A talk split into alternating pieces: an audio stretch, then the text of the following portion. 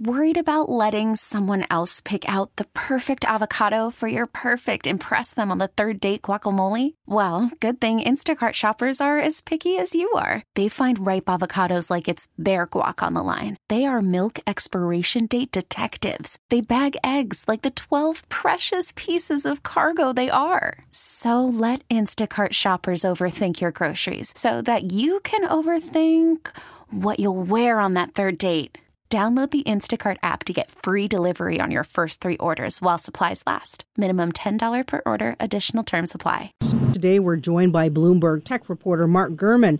So, Mark, Elon Musk has launched a tweet storm aimed at Apple, saying the company cut its advertising on Twitter, threatened to drop the app from its store without saying why. And he also questioned whether Apple hated free speech and criticized its App Store fee. So, Mark, what is the goal in doing all this? It feels a little petulant. So the goal here is to really not pay those fees, right? So Elon Musk ultimately probably wants to bypass paying those 15% to 30% fees, and he's trying to make it a moderation or a censorship or a public speech issue uh, because that, you know, would make it a lot easier for Congress and others to get behind him rather than trying to inspire people to agree with him against uh, paying his fees. Now, this squabble is, is lighting up the Twitter sphere because everybody has an, an, opinion on it. How much attention do you think that Apple and their CEO, Tim Cook, is paying to this?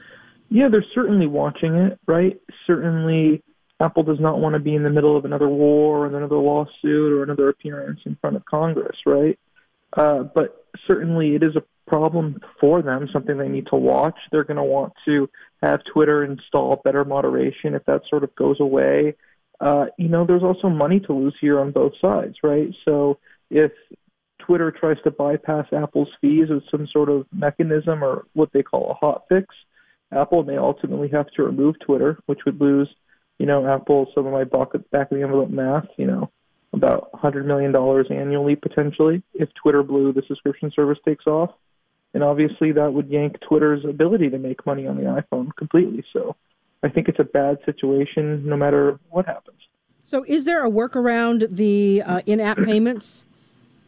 So, what Twitter can do theoretically is they can build a website and they could tell people, "Hey, go to this website to sign up for Twitter Blue," and by building that website, they won't have to pay Apple that 30% fee because it wouldn't be done through the app. Now, the problem is, is that Twitter can't advertise that website within the Twitter app. They would have to email customers or billboards or do something. They wouldn't be able to advertise it within the Twitter iPhone app itself. So there is a theoretical way, but you know, I think most consumers understand the benefits of subscribing through Apple, and that means you can get refunds. You know, there's spam detection. Uh, it's more secure than just giving your credit card number through a website. I can't help but wonder whether Musk is lobbing these criticisms and enjoying this as a bit of kabuki. You know, don't forget that Apple basically pulled, I would say, you know, north of $75 million in annual advertising spending on Twitter, right? So not only is Apple paying Elon Musk less than he paid, they paid Twitter prior to do in-app advertising, but now he feels they want to take 30% from him as well. After he basically overpaid for Twitter by what I would say is probably double. Uh, clearly, he's not happy with the money he's losing because of Apple. So, you know, I can see why he's upset. That is Bloomberg new tech reporter Mark Gurman. We really need new phones. T-Mobile will cover the cost of four amazing new iPhone 15s, and each line is only $25 a month. New iPhone 15s? Only at T-Mobile get four iPhone 15s on us and four lines for 25 bucks per line per month with eligible trade-in when you switch. Minimum of four lines for $25 per line per month with auto pay discount using debit or bank account. $5 more per line without auto pay, plus taxes and fees. Phone fee at 24 monthly bill credits for all well qualified customers. Contact us before canceling account to continue bill credits or credit stop and balance on required finance agreement due. $35 per line connection charge applies. Ctmobile.com. Oh, oh. Protect your vehicle's engine with a full synthetic oil change and save with Mobil One at O'Reilly Auto Parts. Purchase five quarts of Mobil One full synthetic motor oil and receive a $10 O'Reilly gift card after rebate. See store for details. With your Mobil One purchase, you'll also receive two times points during O Rewards Bonus Points Month at O'Reilly Auto Parts. Oh, oh, oh, O'Reilly. Auto Parts.